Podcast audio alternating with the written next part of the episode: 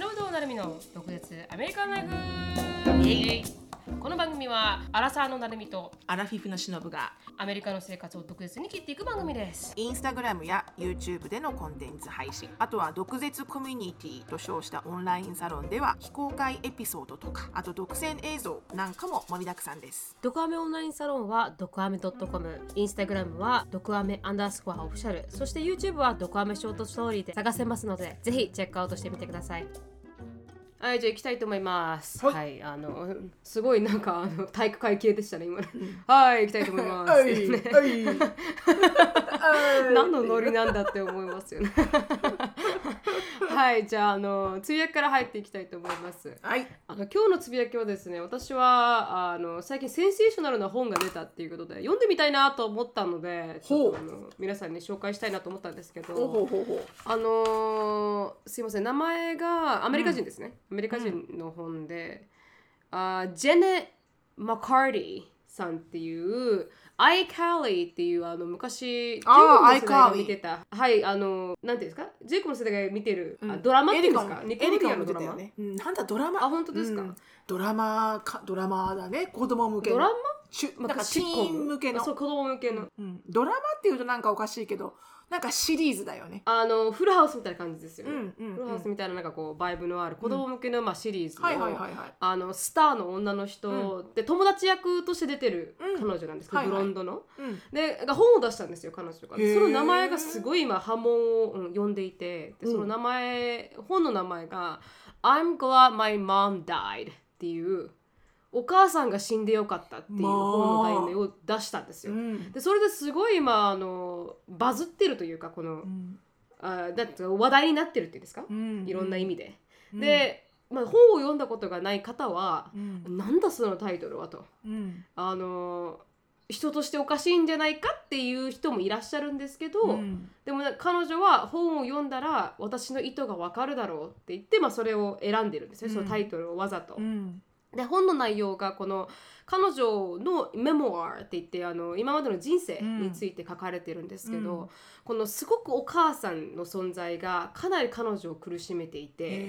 で本当はうん演技もしたくなかったみたいなんですよ、うん。演技もしたくなかったんだけどすごい貧しい家庭に生まれて、うん。でお母さんがあの演技をしてほしかったんですよ娘に。うん。で有名になってほしいっていうことで、お母さんに言われて演技の世界、まあ、ニコロディアンのこのなんていうんですかあのオーディションに入ったりとか、うん。いろんなオーディションを受けてその役をゲットするんですけど、うん。でそれをゲットした時は時でもう子供自体がこの家庭のインカムソースというか、うん。彼女がいるから食べていけるっていう状態になってしまって、うん。クイックになってしまってそうなってくるとお母さんがすごいコントロールし始めるんですよね。うん。で彼女の11歳の時からこれは食べてはいけないこれは食べてはいけないあなたはスキーニーでなきゃいけないっていうこのメンタル、うん。であのずどんどんどんどん洗脳していくから、うん。あ自分はあのお母さんを喜ばせるには、うん。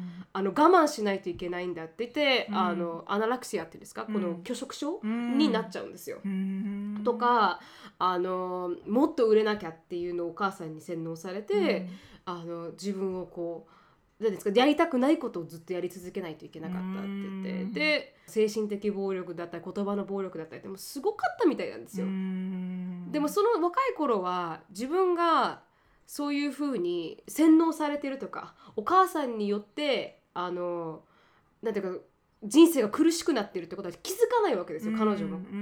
だから一生懸命、うん。その時はお母さんをプリーズしなきゃいけないと思って一生懸命頑張るんですけど、うん結局あのーおお母さんは亡くなってしまうんですよね。うん。でそれでその後にもあお母さんはこれがダメって言ってた。お母さんお母さんお母さんはってお母さんのこのすごいあしがらみにから抜け出せないんですよ。でまたこの拒食症に入ってしまったりとか、でうん。そういうのが書かれた本らしくて。うん。ですごいインタビューもあのエモーショナルだし、うん。でセラピーを受けて少しずつあそうかと。自分はお母さんっていう呪縛にうん。苛まれて、うん。自分を生きていけてなかったんだなっていうことに気づくんですけど、結局彼女はアクターであることアクトレスであることを諦めるんですよ、うん。だからもうやめるやめちゃうんですよね。結局自分がやりたいことではなかったってことに気づいて、うん。でそういう彼女が綴った、まあ、メモアエッセイが、今回のこの「I'm Glad My Mom Died」っていう本らしいんですけど、うんだすごくあの興味深いなと思って。う、ん。うん、でチャイルドアクターの世界が得てしてすごいなんていうんですか、うん。あの素晴らしいものみたいなあのあ周りは思いますけど、うん。そこにかかってくるこの大人のうん。この戦略だったりとか、うんあの囲碁だったりとかエゴだったりとかっていうのはもうなんかこうそこに投げ出される子供うん。のこの何も知らないのに大人の世界に飛び出さないといけないっていうのももういろいろうん。はい私はあの全部はこうインタビューしか見れてなくてうんですけど、うん。あ読んでみたい本だなと思った。プラス今アマゾンでソールドアウトしてるんですよ、うん、それぐらい人気。うん。で385レーティングのうちうん。5スターなんですよ、うんそれぐらいあのちゃんとよく書かれてるって読む人としてもすごく面白かったっていう人が多かったって、う。ん、やっぱりさものすごいさメンタルな影響を及ぼすんだよね、うん。親ってね。ううん。うん。まず一番のライフクリエイターだからね親が。そうなんですよね、ううん。ん、だから最近チャイルドスターのなんか親が結構あの問題に上がってるんですけどあの TikTok で有名になってしまったせいでその媒体を使っていろんなことを誹謗中傷言ったりとかもうおとんがかコントロールできないぐらいなんかちょっとクレイジーになってるというかその TikTok スターのお父さんが。とかもうあおお父さんがおおかしくなってるんですよ。 fame と金を手にしたからっていう感じで。だからもう本当に crazy person になってて。うん。なん。かもうだコントロールできない状態までいってるというか、ううんん。だからなんかその世界は正直なんかこう美しいだけじゃないなとは思いましたこの本も。いやーもちろんでしょう。うん。うん。だってそんな多感な時期にね思いっきり大人のさ、ビジネスワールドに入っていくわけだから、うん。ショービジネスワールドに。うん。だからそのその子の その子が子供としてのね健全な健康的にうん。安全なこのメンタルの発育とかのチャンスって誰かが守ってあげないと、うん。あの守れないよね絶対ね。ねだからそれがうん。ね、お母さんがそうなると。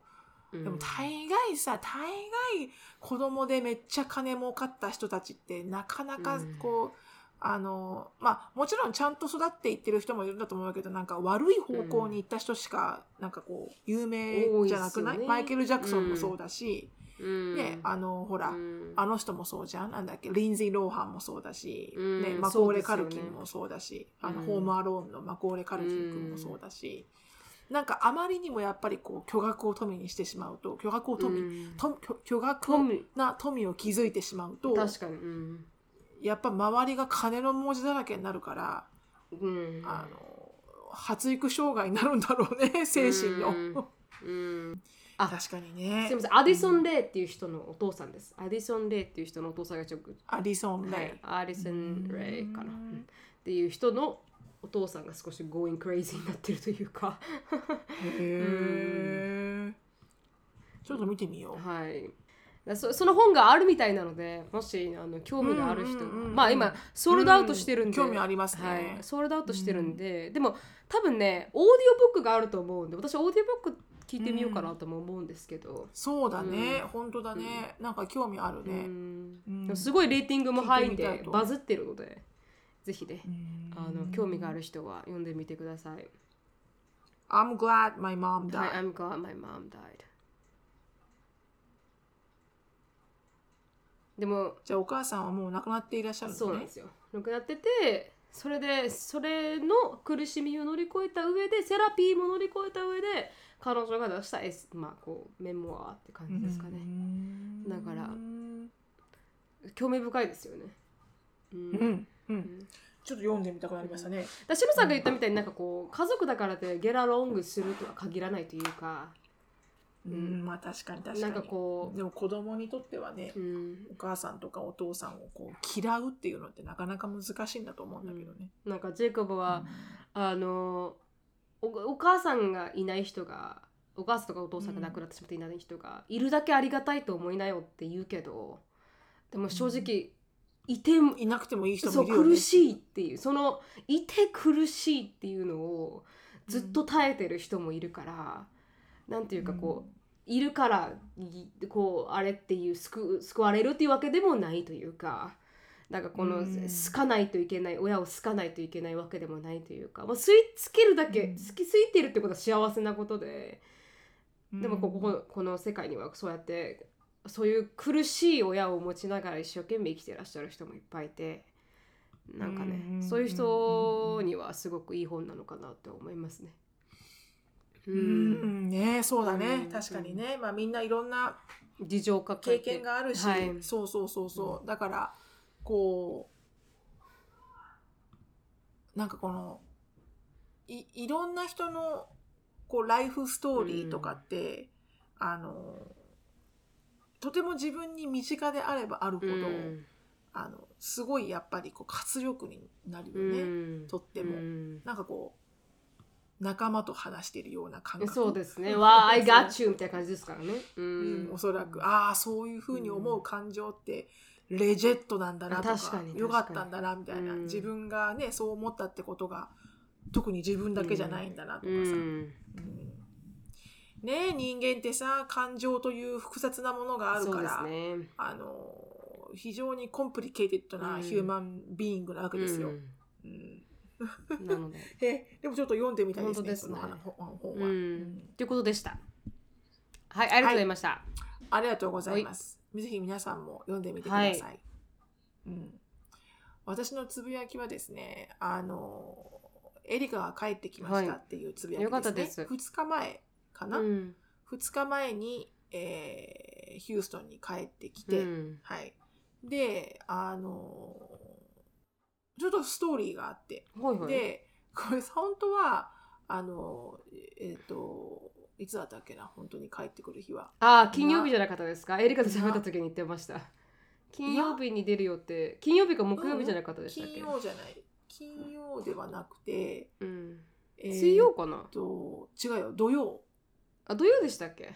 あじゃあ日曜だった。日曜。7日の日曜日。あー。8月の7日の日曜日はい。に日本を出て、うん。7日のうちにヒューストンに帰ってくるっていう便を私は片道で取ったはずが、あの3日の2日だったかな？火曜、うん。その週の2日か3日の時にはいはい。あのエリカがあのよーく見てみたらこれ、ヒューストンから東京になってるよマミって言われ うん、なわけないじゃんって見たら、うん、私はなんて間違いをしたんだと。うん、ね？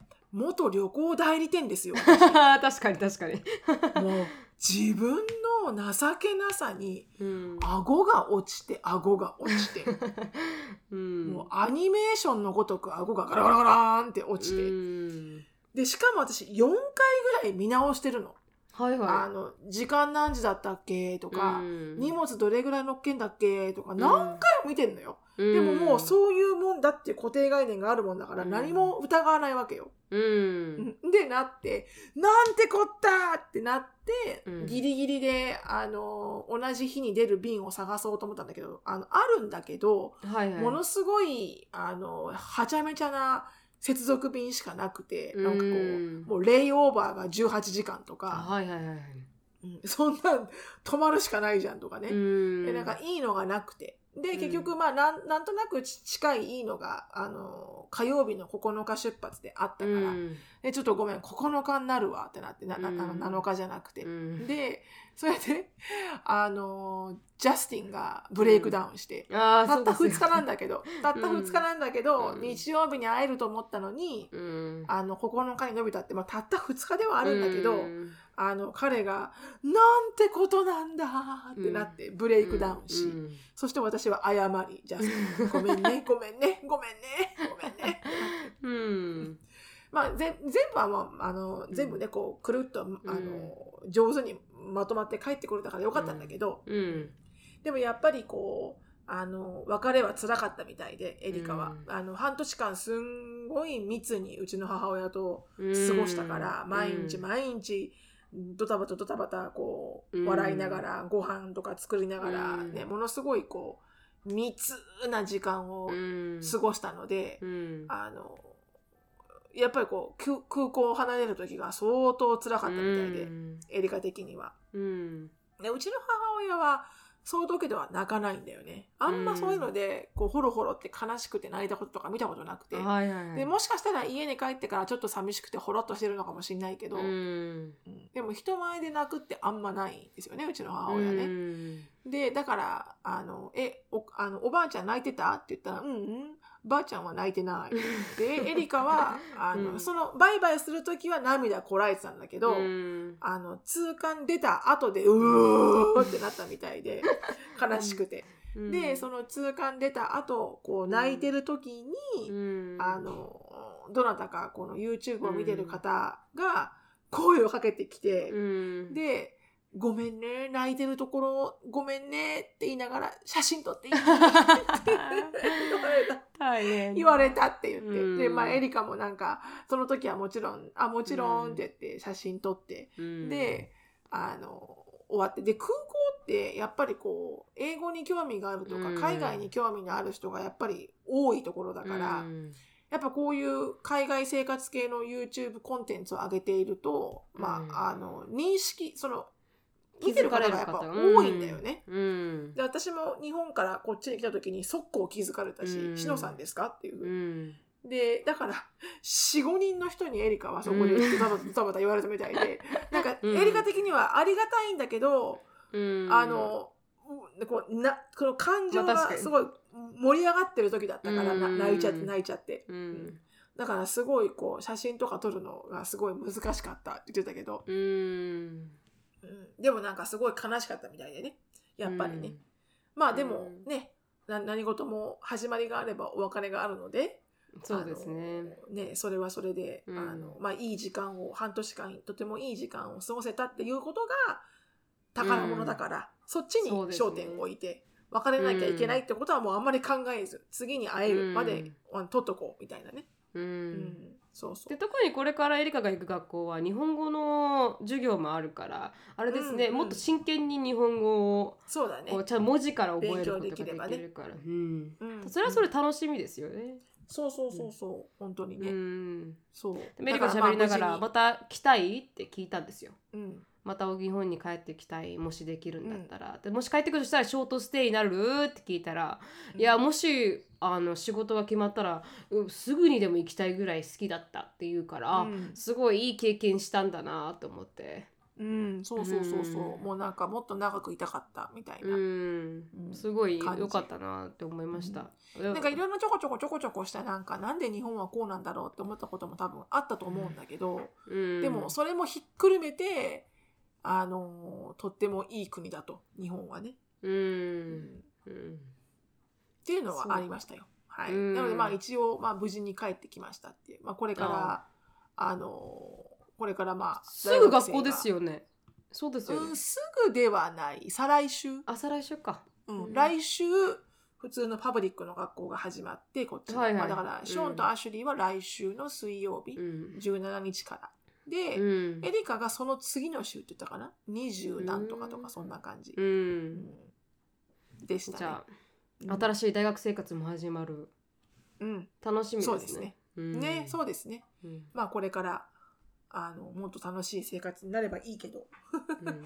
同じ大学通ったじゃないですか、うん私もうんだからエリカがあのパーキングロットどこがいいって連絡来てましたよ。あ、そうここはよくないなとか言って、うんそうそうここはよくないからここをゲットできるように頑張ってとか。OB だもんね OB、OB、そうなんですよ。ちょっとなんか嬉しくてね、それも。うん、それもなんか私にとっては嬉しくて、私はうんビジネスで出てるじゃないですか。だから彼女もビジネス化に行こうとしてるから、うんそれも全て私が使ったクラスルームを彼女がこれから使うそうね、んですよ、ビルディングとか全て。うん。だそういうのもなんか少し、私的にはあ嬉しいなと思いますけどね。うん。うんうんうんうん、ん。そうだよね。あの、うんなんかこうアドバイスできる喜びっつうのもあるよねそう そうなんですよ。あ、この先生知ってるとか、うんそうそう、プロフェッササー知ってるとか、この人よかったよとか言えるじゃないですか、経験上。うんうんそういうのもなんか嬉しいなと思いますけどね。うんうんわかるわかるそのそういうのが感地元のなんかあれなんでしょうね。いいところなんですよね。覚多分ね、うんそうそうそうそうあの地元の人たちだけでこう味わえるこの、うん。じ地元つながり感っていうの？うん。だから就職とかもなんかこう同じ OB だったりとかしたらすごく盛り上がるじゃないですか。面接とか。そんな感じなんだろうなと思います、ああ分かるよあの先生とかって。言ってうんうんうんううん。んだから嬉しいです。なんかそういうの絶対あるよね。うんうんうん。そうそうそう。よかったです、はい。無事ついてそうですね。うんはい。一応無事にね、何も、あの、大病もせず、大怪我もせず、何の事故もなく、あの、うんま、満喫して、すねあの、日本を、日本を本当に満喫して帰ってきたので、まあ、うん万々歳ですね。本当ですねお疲れ様でしたはい。ありがとうございました。おいでは次のコーナーお願いします、あ次のコーナーですね。はい。はいえー次のコーナーは、毒舌ミニチュア英会話レッスン。Let's speak English with attitude. で、今日はですね、あの、はい。あの人って一言多いのよね。あっていう言い方。あーなんだろうな。あー言われたらあーっていうのかもしれないですよね。そう。あーこれもねで、言われたらアー系ですね。えー、彼は一言多いの。えうん。ー、あわかんないな。出てこない出てこない。う。ん。そう。なあの、うん。多分、インコンシデレえーとか言ってしまうかもしれない、ああ、うん。それ系ね。うんかちょっと失礼ボキャブラリー系ね。はいはいはいはい、うん一言。まあ、うん。大体の日本人の方は、うん。あの、he says too many things とか、he あはいはい。talks too much とか、まあ確かに。あの、すごいたくさん喋るんだとか、うん。たくさんのことを喋るんだって、he say とか he talks って言うと思うんですよね。確かに。ニュアンスは違いますねそれだとね。そうそうそうそう。うん。でも一番、あの、ナチュラルに、うん。あのフィットできる言い方っていうのは、うん。えー he doesn't know when to shut up. あ そうだ。そうだ。そう。だそうだだ。からそうだ喋、あの、黙るタイミングを一切ご存じないっていう、はいあの、はい。はい直訳。he does not う know ん when to うん。shut up. うん。He doesn't know when to shut up. っていうのは、うん。要は一言多いんだ、あの人、本当。っていうのうん。を、えーうん。does not know when to shut up っていうふうにはい言うはいはいので、結構これは使い回しが効く。確かに。ううん。んああよく聞いたことある。ね。うん。確かにそうそうそうそうそう。うん。だから例えばおせっかいとかしすぎちゃう人、あのうん。世話をしすぎちゃう人とかって、うん。あの she doesn't know when to stop ああとかね。言いますね。言うじゃないですか、ううん。んいつやめたらその行動をやめるべきなのかわからないからだからうん。おせっかいが一言一つおせっかいが多いとかね、うっん。ていうのも言えるのでちょっとこう応用が効くフレーズではないかなと思いますのでうん。はい、ぜひぜひお使いください。はい、ありがとうございます。このコーナーはケンブリースポンサーです。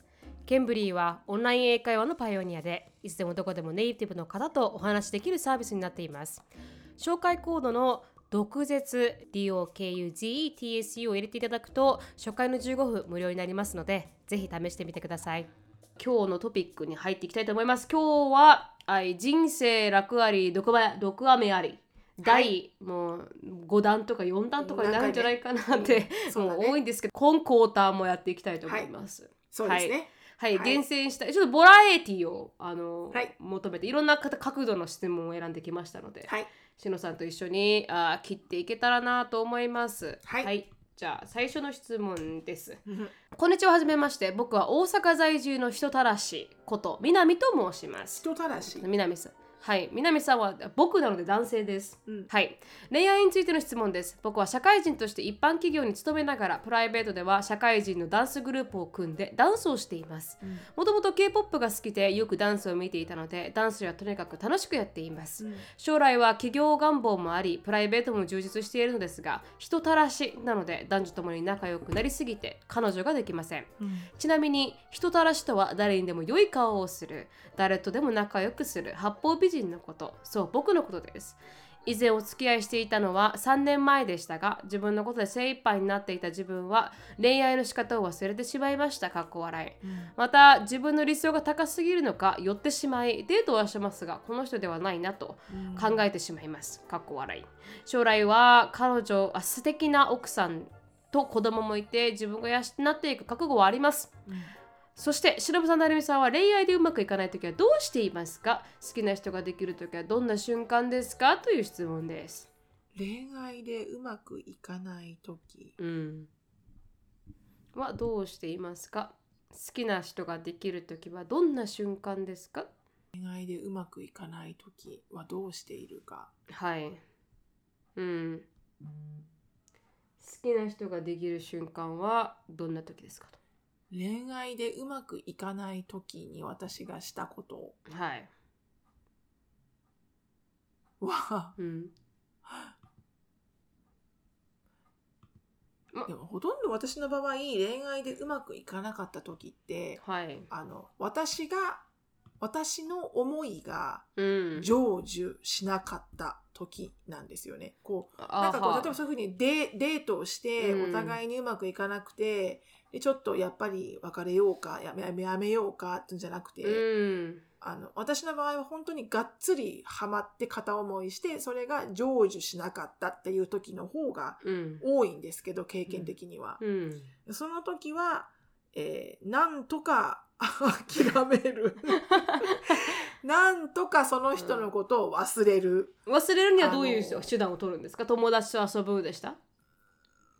うん友だから忙しくしたよね、うん。自分を友達と遊ぶ、うんなんならどっかこう運動しに行くバイトをたくさん入れうる、ん。とにかくなんかこうポーって考える時間をうん。なくす、だから夜は一番危険なので、はいはいはいはい。あのどこまでも疲れさせてあのテレビ見ながら寝るはいはい何も自分の頭に考える時間はあげません、思考を停止させるんですね。はい。うん、そんなのしながら日常的にこうその人のことを考えなくはい。なっていくように頑張ったかな、ううんまくいかない時は。ちなみにあのオンラインデーティングをしてうまくいかなかった時はアンディに出会うまでは違う人に会うが対策でした？違う人に会ってみる。あそれはもう簡単だったよね、うん。もうネクストだったから、うん。そんなほら気持ちがインベストしてないから、はいはい、全然ああなんか合わないなと思ったらもうそのままもうテキストしない、うん。もう終わり、うん。で無視みたいな、であなるみちゃんだってそんな感じじゃなかった？私もそうでしたね。あの一回デートしてこの人は違うなって。でも彼みたいな感じですよね。あちょっと違うなって思ったりとかして。いろんな理由で違うなって思うんですけど。例えばマリファナを毎日吸いますという感じだったりとか。うんあの自分以外の他の人種を見下してたとか なんかうん。なんか自分とはちょっとポリティクス的に違うなって思う内容だと、うん。私は次はみんなあのやらなかったりとか。それであの遊ばれて終わったりとかもありましたしなんか違うなと思ってずっと次々次々やってましたけどね。うんうんうん。うんそうだよね、うん。普通そうだよね、うん。でもシーキングはしてましたよね、出会いを。まあ、もちろんもちろん、うそれは努力はしてましたけど、でもなんか自分、例えばその、はい。あごめんごめん。そのあの何？その恋愛がうまくいかない時はどうするの？なるみちゃんだったら、恋愛がうまくいかない。自分のことを好きになってくれないですか？うんどどっちもじゃない、まあまあ恋愛がうまくいかない。そうですね。3年付き合った人は泥泥にあの潰されてドアマット化してなんかあのへばりついてましたけどそれそれは。でも他の人でうまくいかない人は時間が解決してましたかね篠さんがやるみたいに。なんかこう忙しくしてとか、フィジカル的に違うところに住んでた人もいいらっしゃったのでうまくいかない理由で。うん。だから別にそれ以上自分から切りましたけどね、うん。そういう人たちは。そうなんだよね、あもうダメだと思ったら自分からもう完全に番号消して見ないようにするっていうんですか、うんうんうんうんうんうんはしてましたけどね。それが一番かもね、うん、ううん。ん、そうですね。うん。まあ、はい、そうしてください。あのはいぜひ頑張ってください。あのはいありがとうございます、はい、そのままのあなたを好きな人もいらっしゃると思います。間違いない間違いない 八方美人なあなたが好きな方もいらっしゃる。すはい人たらし？はい、人たらしな。ははい、ぜひ頑張ってください。はい、次いきます。あの、しのぶさん、なるみさん、はじめまして、こんにちはと。以前から、あー先月からお二人のポッドキャストを聞き始めました。仕事の合間に聞いておりますということで。はい、私はアフリカ在住のアラフォーです。で、現在、現地で知り合った彼氏とペットと共に平和に暮らしておりますが、彼氏過去アフリカ人とデートをし始めた頃は文化習慣の違いによるストレスから自分でも驚くほどにキャピタル B がデベロップされてしまい取り乱すことが多々ありました、はい。一番ストレスだったのは時間や予定に関することでデートに遅れてきたり、うんデートをドタキャンされるたびにイライラマックスでそこら辺の友人に当たり散らす始末でした。人生って修行ですよねと今でも腹が煮えくり返るのは約束に30分から1時間も遅れてきてソーリーもなく Why are you so upset? I'm here. You should be happy. とトンチンカンなことを言われることです。なぜなかったこと約束の意味は？そうです。約束の意味はない。いればいいっていう感じですかね。えー、全てなかったことにできるのでしょうかと。さて、そんな中、デートのドタキャンの理由で、はてなはてなはてなと戸惑うことがあり、今でこそ笑ってしまうエピソードがあります。1、One of my cousin is missing. いとこ。かっこアフリカ人のいとこは50から100人いるので、どのいとこなのかは不明は大捜索の後に思った思った 割とすぐに見つかったようです。ということで、カズンが行方不明だという理由。で、2つ目は、お母さんに頼まれたから、ごすいません、もう一回しちゃった。お母さんに頼まれたから、ゴを締めに行かないといけない。ヤギをねヤギをね、殺しにね行かないといけないということで、うんスラウンダーということでね、行かないといけない。そんな理由でなかなかないよねなかなかない理由でね、はい、彼氏は普ご段会計士です。でもヤギだけでなく牛もいけるようです。穏やかに苦しまないようにできるとのこと。はいすごいな、はい、さすがアフリカですね。3番目です。うん My sister was kidnapped. 私のシスターが誘拐されたと。彼氏の妹がスマホを落としてしまい、拾った人がいたずらで嘘をついたようです。ああ、なるほどはい、などなどたまに嘘か本当かよくわからない理由でドタキャンが発生していたので、その際は狐につままれたような気分でした。お二人もこれまで異国の方々とお付き合いされてきたと思いますが、このようなハテナハテナハテナのドタキャン、デートのドタキャンやエクスキューズや狐につままれたエピソードはありますか？っていう質問でした。ルルルさんです、ペンネーム。デートのドタキャン、はい。うん。でも理由がそんなに楽しい理由は、ないです、ね。全然ない。確かに。うん。はい。そんな楽しい理由はなかった。ちょっとお母さんに頼まれたから goat を締めに行かないといけないとか めちゃくちゃクールじゃないですかうん。理由として。うん。すごいよね、うん。すごいよね、うん。それはね。なんかあったなるみちゃんへえなんかあったかな。ドタキャン。うんそんなドタキャンのされ方はないですけど。うん。一回なんかちょっと仲良くなった方でたまたまその人がニューヨークに住んでて、で、うん。なんかこうもう一度会いたい的なことを言ったら、なんかあの「ははは」って笑われてスルーされたことはありますけど、うん、ああ覚えてる覚えてる。なんかそれでスルーされたことありましたけど。覚えてる。はい。うん、なんだこの、みちゃんがうん。私にうん「ひとさんこれイエスもなくノーそうなもなんくですよ、うん、笑うだけってどういうことですかね?」そうそうそうそう。なんかあめちゃくちゃやんわり断られたなとは思うことはありましたけどその方は白人でしたね。あれは断ったのかな。え断ったんじゃないですか？うんやんわり多分 だそれははははってで、うん、ねちょっと切りましたけどあの私から、その後連絡来ましたけど確かに。答えませんでしたけどね。だそういう感じでなんかこうやんわり断られたことありましたね。うーん。うん。面白いね、うん。まあ、そういうなんかいろんな多分あれだろうね。理由をつける人はいるだろうね、は間違いなく、うん。ドタキャンされたことあります？そういう経験は。ないですか？ドタキャンされたこともないですか？ドドドタキャンはありますよ、うん。アンディに何回も。何の理由なんですか？あのアンディの理由は。デート中に。デデート中 アンディの理由は何ですか？アンディの言うは大概が、あの子供が来ることになったっていう。ああはい、はい、本当は子供がいない週だったんだけど、うん。急遽子供が来ることになった。多分それの理由で多分私2回23回ドタキャンされてるあよね。本当ですか？うんでそれを私が嘘をキャッチしたんだよね。嘘だったんですか？い1個嘘があった。でアンデディと1回会った後、うん。まあだからどういうルックスの人かどんな車乗ってるかって分かった後うん。の次のデートの時うん。にドタキャンされて、あのこれからなんかこう違う遠いところにねはい。子供を迎えに行かなきゃいけないからこの時間帯あのここにいないんだって言われたその時間帯に、うん。そのアンディが当時住んでたアパートの前、まあ、地元だったからお互い、うん。家私の家も彼のアパートも。私が車あのそのグロッサリーから帰ってくる時に、うん。普通にこのアンディが住んでるアパートのところから、この車道にこうねこう出ようとしてる車が完璧アンディなのよね。うん。であれ？うん。いないんじゃなかったっけ、うん怖い。怖い。そう。いないって言ったよね。あ怖い怖い怖い。バでもバスそれはうん。そう。それはうん。ちょっとこうその時はまあドタキャンで嘘だったんだなって思ったけど、うん。ちょっと抑えといて、はいはいはいはい。であのその後、うん。もう付き合うってなってか時に言いましたけどね。ああ何だったのあれの時あの時さ、うん。嘘ついたよねあんた。うんまあそしたらなんか、うん。あのどうしてもそれしか理由が浮かばなくてみたいな、はいはい。要はなんかちょっと体調が悪くなって、うん。気持ちがなんか乗らなくなったんだけど、うん。それを言ったらなんか悪いと思ったから、うん。どうしようもない理由としたら子供が来たってことかなと思って言ったら別に体調が悪いっってて言えよってそうですよね。うん。だったらこういうふうにエンカウンターしてもあ薬かなんか買いに行くのかなとかさ、うん。思うだけで、ここにいないっていうのにいるから腹立つんじゃんお前は。確かに確かに。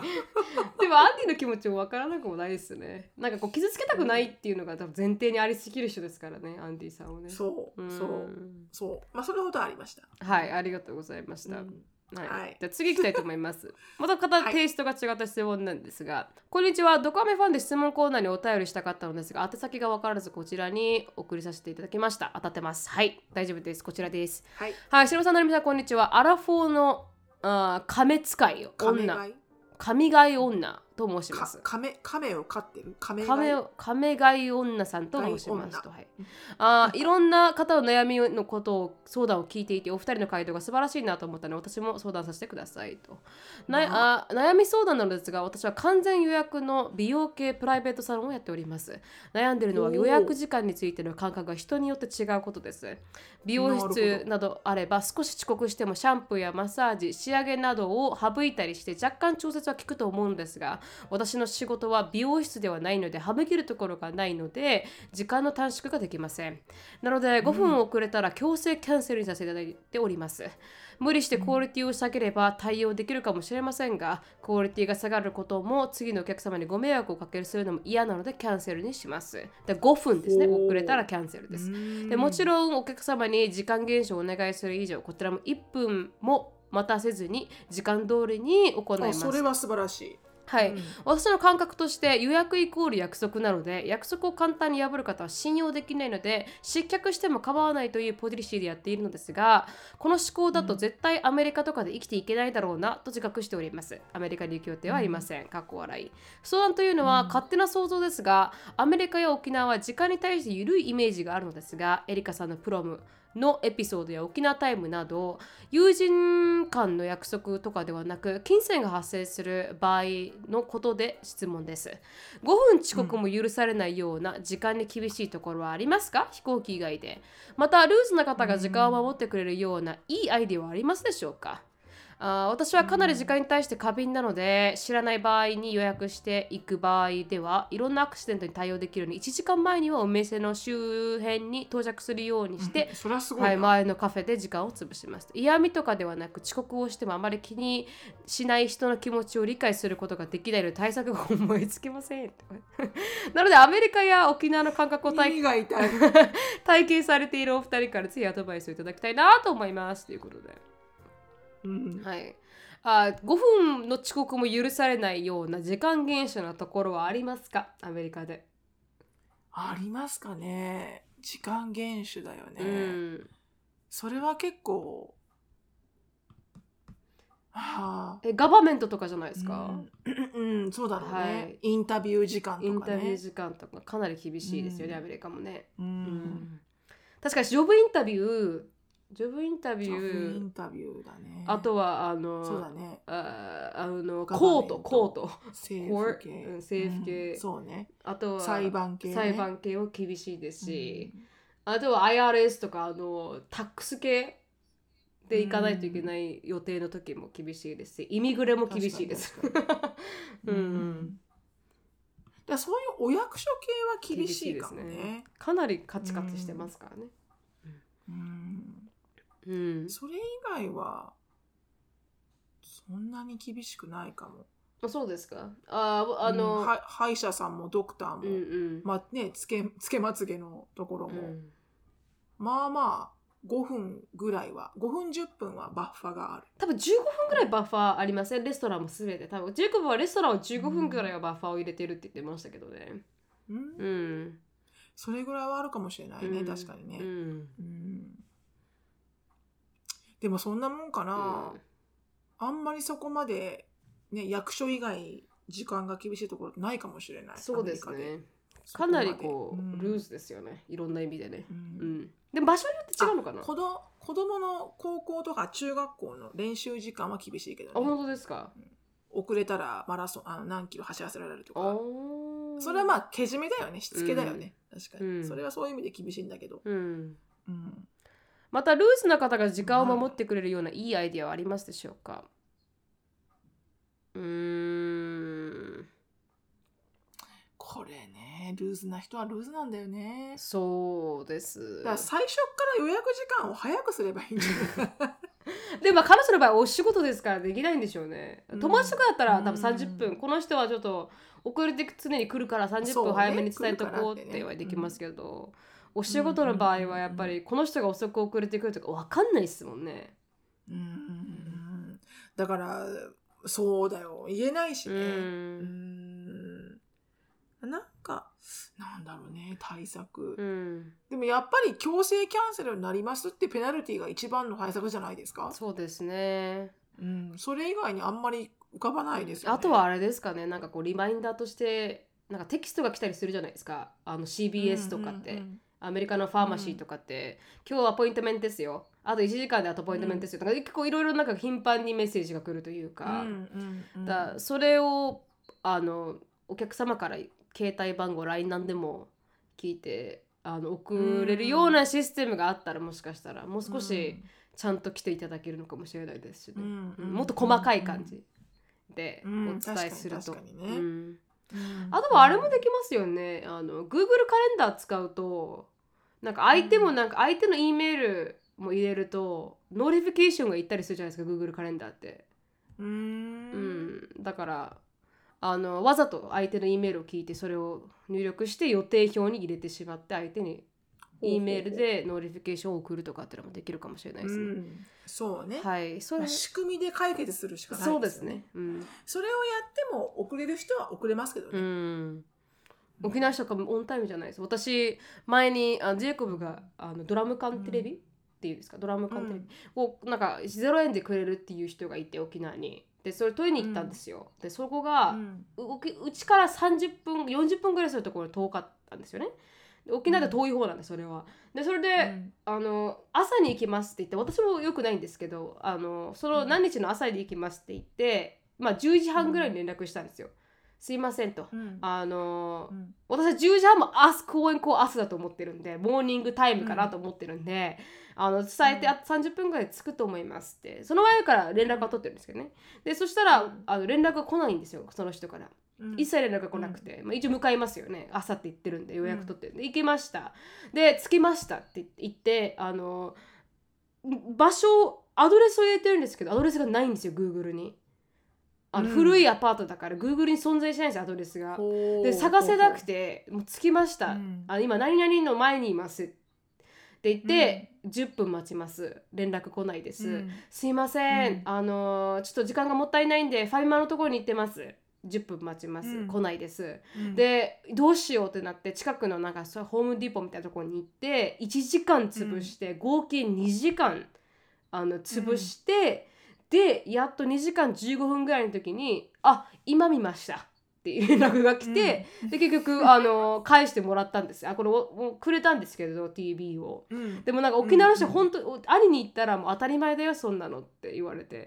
沖縄の人とこういうこのなんていうか交渉すると絶対に1時間はバッファーないとあの必ず遅れてくるからって言われましたけどね、うん。だからあの気をつけてください沖縄の人。あるんだろうね、あるんだろうね。アイランドタイムがありますので、うん。はい、ぜひ。まあその感覚はやっぱりアジア人は比較的パンクチュアルなのかもね、はい。にあのじ時間にまあまあそこまでオフじゃない、はい。そのうん、特に日本人韓国人、うん。東アジア系の人は。中国人は若干うんってところもあるけど私の知ってる中国人はね、遅れてくるってことですか、うん。おうん、遅れてくる人しか知らない。逆に？私は。反対に、でもちょっとアメリカナイズされてるからな若干言えないけど、うん。まあ、でもあのもうラテン系、うん。ラテン人は間違いなく時間の感覚はずれてずれてますね。あそこメはキシコの方たちは、はい。うん。あの。時間で行ったら その時間からだよってことで行ったら、もう何も準備しないからね。本当ですね。本当にそう。これから一緒に準備するようがあるから、ね、本当にね手伝って。じゃあなぜそうなって書くって確かに確かに。な、うん。誰でしたっけ？エリカの友達の結婚式でしたっけ、うんあのあそうそうそうそう。1時間半ぐらい遅れて始まったとか。すんごい待ったようん。行かなきゃよかったこんな早くと思って。そうですよね。だからメキシコのパーティーはちょっとゆっくり2時間ぐらいかけて行った方がいいかもしれないですね、予定時間よりも。うん思いました、はい。思いましたそれは、ありがととうございます。あのーはい。まああの自分のビジネスなんで自分がやりたいようにやっていいですよね。ううん。んうん、もう本当にあの強制キャンセルが一番私はいいと思います、うん。ビジネスにおいては、はい。ぜひあの自分の信念をあの貫きながら、うん。市場を見ながら頑張ってください、うん、はい。本当本当次行きたいと思います。あのこんにちは、日本在住大学で上京してもう4年になります。文と申します。いつもポッドキャストをはい。拝聴しております、ということで本日は、あぜひルッキズムについて忍さんなるみさんのにお話をしていただきたくご連絡差し上げました。というのもルッキズムっていう、聞いたことあります？ルルッキズム。ルッキズム。ルッキズム。ちなみに辞書によるとルッキズムははい。外見に基づく差別または偏見。主に動物が視覚により外見でその価値をつけることルック外見容姿プラスイズム主義でありルッキズム、はい、外ルック外イズム。はい、ルックイズムで外見至上主義外見を重視する価値あ価値観とも意味でも使われますと。容姿の良い人物を高く評価する容姿が魅力的でないと判断した人物を雑に扱うなど外見に基づく軽蔑を意味する場合もありますそれがまあルッキズムのあデフィネーションですね。はい。なるほど、でロッキズムについては知らあの話してくださいということで私はお付き合いして約4年になる彼氏がいます。その彼と先日大喧嘩をした時にひょんな話から付き合った当初から太ったし痩せてほしいと言われなぜかと聞くと痩せてる方が可愛いし太っているのだらしないし自己管理ができていないと思うから痩せてほしいと言われました。確かに付き合っていた4年前からは6キロほど太りました。ですが当初は結構痩せていて好きなご飯も制限し辛い思いをしていたのでそれよりか今の方が精神的にも安定していて良いと思っております。また彼の痩せている方が可愛い太っていることは悪いことというような価値観から他人にダイエットを強制するのは典型的なルッキズムだと思いました。うん私は高校の頃にアメリカに住んでいた経験もあるので外見で判断せず多様性を重視することが大切だと気づきました。そのためダイエットの強制強要は危ないこと私が傷ついたことを彼に伝えたのですが僕はあ彼は僕が俺が差別したっていうのかふざけんなと納得してくれず逆ギレされました。このように日本では美し美に対する価値観がまだまだ高く特に男性の女性には可愛くいてほしいという理想が高いと感じました。なのでもしすでにこのテーマでお話しされていたら申し訳ないですがルッキズムについてあ尊敬しているお二人にお話ししていただけたら嬉しいです。ということでちなみに彼とは今回の頃で価値観が違うと分かったので現在は距離を置いています。素晴らしいですね。うん、うん。確かに、うん。うん。確かに確かに。だってだって申し訳ないけど4年付き合って、うん。That's all you take in? 確かにっていうね感じだよね。確かにその通りだ。うん。うん。なんかこのじ、ね、4年も付き合ってうん。私の体重が増えたことがそんなに大きい問題っていう。うん。うんだから本当に確かにルッキズムさんなんだろうね。うん外見至上主義さんなんでしょうね。ううんんうん。どうでしょう。あ、もうこんな、ななんていうのかな。私はちょっと申し訳ない、すごくうんはっきりとうん申し訳ないと言った上で、うんあの言わせていただくと、うん。あの器がちっちゃい。器が薄い。いはい。薄い、うん。うん。なんか自分の価値を全然見てくれてない、うん。なんか確かもうもちろん確かに、うん。例えば私が付き合ってる彼がね、うん。どんどんどんどんブクブク太ってったら、うん。心配になると思うよ。そうですね大丈夫ね、うん。あなたこれで、うんみたいな。うん。心配にはなると思うけど、うんなんて言うんだろう。痩せてほし欲しいかって言ったら、うん。それはまた別の感情だよね。うん。うん。健康的に確かに千代さんが言うみたいに健康的に少し危ないなって思うんだったら、食生活一緒に変えてみないっていうんだったら分かるかもしれない。です、確かに。そうね、うん。それは唯一、うん、だったら、うん。あの心配だからっていう理由でね。だったら分かるんですけど、確かに痩せてたからその時は可愛かった。じ、うん。あのっていうのは少しちょっと違うかなと思いますよね。うん全然違うね。ん。なんかね、なんだろうな。あの、すごくこう、あの、もったいない考えだよね。うん。とっても、うん。このルッキズムが強い人。うん。まあ、ルッキズムっていうことは私初めて聞きましたけど、うん。まあ、そういう外見重視な方たち、うん要は表面つらったことだけだよね、うん。なんかそんなことで人間をジャッジできると思うのよバカ野郎と言いたい、うん。うん。なんかこの顔のそれこそね容姿がいい綺麗髪の毛が綺麗とかうんスタイルがいいとか、それをそれそれそれがあなたにあなたを幸せにするっていう浅はかさが、うん。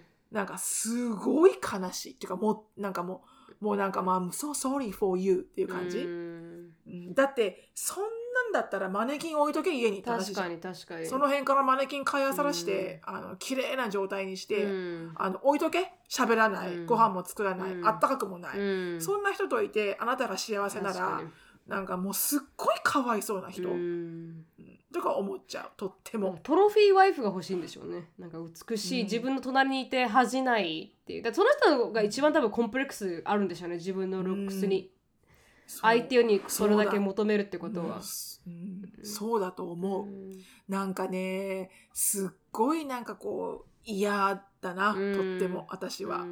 うんよろしくないですね。残念。でもこれで逆ギレしたっていうことであの、うん。ゆ一緒にいて価値がある人ではないって思っ彼女が思って距離を置いてるんであればいいと思いますけど、うん。いい機会だったんだなと思いません？価値観違うんだな、自分とって覚えて。確かに確かに、うん。まあそういう本当それはいい考えだよね、うん。いい価値いいあのこういうことが分かってよかったなだよね、うん。うん。もしかして4年も付き合ってたらね。そうそうそうそうそうそう。うんだって絶対4年も付き合って、うん。なんていうの逆切れはしてほしくなかったよね。たとえうん。思わずなんかちょっと最近太ったんちゃうのって言ってたとしても、うん。でもなんかあの後から「いやいやそんなこと言っちゃってごめんね」ってぐらいの思いだったら全然そうですね。なんかまあ全然って言ってもなんかちょっとしこりが残るけど、うん。うん。まだまだ誠意がありますからね。うん。そうそうそうそう、うん。なあねこれはなんかもう永遠のなんだろうな。なんだろう、うん、一番なんかこう人間のエゴが出るところなんじゃないですかね。そうですね。ううん。うん。あのーよかったです。あの蹴りをつけることができて、うん。はい。ぜひあの後ろまだ蹴りつけてないけどね。ちょっと距離置いてるだけだよ なるみちゃん。でもね蹴りつけてないよなるみちゃん。でもねあのーなんていうんですか？あーこれを機にねあの自分とは価値が違うんだなってちょっとそういう目線で見見てくれることもいいことかもしれないですよね、うん。違うレンズで見てみたら、あれ？ほんとこの人私が思ってたと全然違うじゃんって思えたら、うん。違う人、ん。自分の価値観が合う人に出会えますからね。そうですよ、うん。だってルッキズムの人と結婚したいと思う、きついだってさ年取ってくんだよ、うん。シワもできるしたるんでくるし。これから絶対綺麗になるってことはないんだよ、うん。あのその表面だけではね、はいはいはい。やっぱ衰えていくからね、うんえそんなそれを楽しめるぐらいの人がいいじゃんやっぱり一緒で、うんうん。うんあ、ここのシワも増えたねとかで笑い合えるぐらいが。増えたね、みたいなさっき白髪染めしたばっかなのにねとかさ そういう話でさえなんか楽しめるぐらいの人の方がいいじゃん。確かに確かに、ううん。ん早く気づいてよかったです。なので早く、うん。あのおさらばした方が、はい。なんて言っちゃいますけど、はい、私はあのもうあのこの方にはもうそあのあのドーナツさんと一緒でねルッキズムという T シャツをあげて あのお別れしましょう。ん。プラウドオブルッ Thank キ you ズム。For, thank you for everything って言って、うん、proud, I am proud to be て言って。ね、はい。シャツを。はい。あの着てもらってね印刷してあげて。うん。あの Please be proud of yourself って言ってね、Thank you next って感じですね。はい。うんはい。ありがとうございます、ちょっとちらっとはい最後にもう一つだけ言って終わりたいと思います。はい。はい、しのぶさん、なるみさん、こんにちはということで、今日はどうしても聞いてほしいことがあってメールさせていただきました。私には付き合って3モリソンさん、はい、モリソンさんですね。私は付き合って3年、現在同棲しているアメリカ人の彼氏がいますと。彼とは今年中の結婚も視野に入れており、あもう結婚ですね。この間アメリカに行って彼のご両親にも挨拶を済ませてきました。彼も彼の家族も本当に素晴らしい人々で、アメリカ人と日本人、人種は違うとこんなに相性の合う人がいるんだ。本当にこの人と出会えてはよかった。I'll never take it for granted と思う日々ですと。はい、ただ、この間どうしても納得できないことが起こりました。それをレンティングさせてください。ある日のことお、彼はしばらくの間、友達と旅行に出かけていました。彼が家に帰ってくる日、私はととても楽しみにしていたのですが、いざ帰ってきてハグをしようとしたら、彼がごめん、コロナになったと。その時点で、え、大丈夫？と彼の体調を心配しましたが、よくよく考えたら、コロナって分かるなら、分かった時点で教えてほしいし、家の横にあるホテルあるんだから、そこで、まあ、治療すればと。という考えが浮かんできました。でもまあ、ホームって特別だし帰ってきたかったのかな。それにコロナって言ったら君がフリークアウトすると思ったと彼が言っていて、まあ、まあ優しさと捉えて受け取ることにしました。そして私は保健所の指示に従って濃厚接触者ということになりました。同居する家族がコロナにかかった場合、環境をしっかりしてマスクをして、共用のものは使わないなど気をつけることがあります。ここでイライラすることが起こります。彼、マスクをしないし、その状況で咳をしたり、声をかけてきたり、ハンドサニタイザーを使わないし、やっと会えて嬉しい、カロしたいとか、そんなことを言ってくるのです。私が、え、マスクくらいしてよと言うと、メガネが曇って嫌なんだと抜かすんです。それとアメリカにいて、マスク大嫌いなアメリカ人が言うのなら、100歩譲ってまだわかりますが、3年以上日本に住んでいて、マスクはもう日常的にしていた彼がコロナになった時に大切な人を感染から守るマスクをしないっていうのは何なの？そのくせ、I don't want you to, I don't want you to be sick とか言ってきやがって、いやいや、そんな、そう思うならマスクをつけろと思うのです。他のところを指摘すると、咳をするときは腕をで覆ってるし、声を話すときは声のボリューム下げてるよとか言うんです。私からしたら、いやいや、たまにやってるかもしれないけど、きさっきマスクしなしで大声で私に声かけてきたじゃん。たまにやってることをあたかも毎日やってることとように言うなよと。このような感じで絶対非を認めないんです。そして私が、OK, you don't care about me と言うと、彼は、あ、that's totally wrong. I hope you don't actually think that. You're the most important person in my life と言ってくるのです。あなたは間違ってるよと。あでもそんなこと覚えてくれぱれでございます。思わないあっぱれでございます。思わないでくれと君はこの世で一番大事にしている人なんだとは言ってきたわけですね結局私がマスクをして消毒をして換気をしてまるで私が感染者みたいな生活をしております これって私が悪いんですか？私がかんあ病人の会に対して大丈夫ダーリン何も気にせずにゆっくり休んでねスイーハーみたいなは彼の白人ママが言うそうなことを言うべきなんですが私が神経質になりすぎているんですかアメリカ人はそもそもそういうものだと受け入れるべきなんですかあまりにもアーギュメントが平行性でよくわからなくなってしまいました。白部さん、成美さんはどう思いますか？という。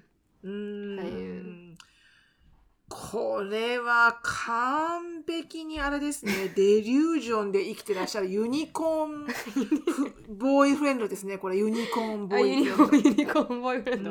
そういうカテゴリーがあるんで装飾系男子とかじゃなくて。ちょっとちょっともうユニコーンボーイフレンユニコーン系。ユニコーン系、うん。はいはいはいはい、ちょっとこれ相当あれですよね。うん、あの自己中。は うん、いはい。彼はナルシストではないですよね。ナルシスト。聞き聞きたい、ではないですかね。と思いたいまだわからないですね、うん、うん。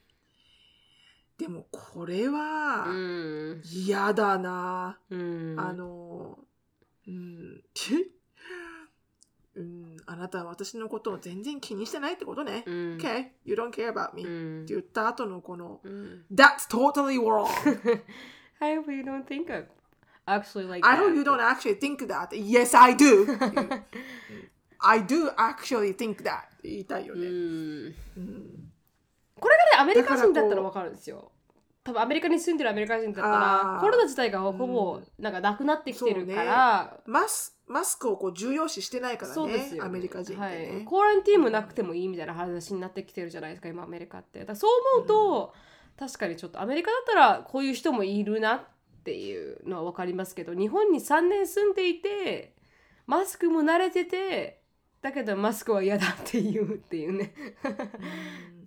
しかも自分コロナになってるからうね、んなのに I don't want you to be sick って言いながら、うん。全くもって行動がコントラディクトしてるっていう。ですね。うん。うん。いやこれは私はスーパーイライラしますわ、うん確かに。なんなら私はそれ出てきますね。じゃあコロナ終わったら電話して。確かに 確かに。自分がホテルに移るからみたいな感じでね。うんうん、申し訳ないけど私コールンティンしてくるねって言って、うん。あなたがやらないからみうたいな、ん。確かに。うん。言ってほしかったってのは本当その通りですよね。コロナになったよって一言あればそれに対して準備はできますからね。対応できたのうんにね、うん。やっぱちょっと自己中かな、うん。なんかすごくセルフセンターな感じがするそうなですね。うん。まあ、このせこのインシデントはねほ普段どういう人かわからないですけど、ね私たちには。このインシデントは確かに彼がかなりセルフセンターに考えすぎてて彼女のことをないがしろにしているというのは伝わりますね。うんうんうんうんね、で本当になんかご自身の経験で本当に気が使えないなこいつらって思った経験、まあ、アメリカ人でもはい。何でもそうところだから、うん、にあったらぜひ教えてくださいと。気が使えないな。本当にお前は気使えないなこの野郎っていうところ、うん。よね。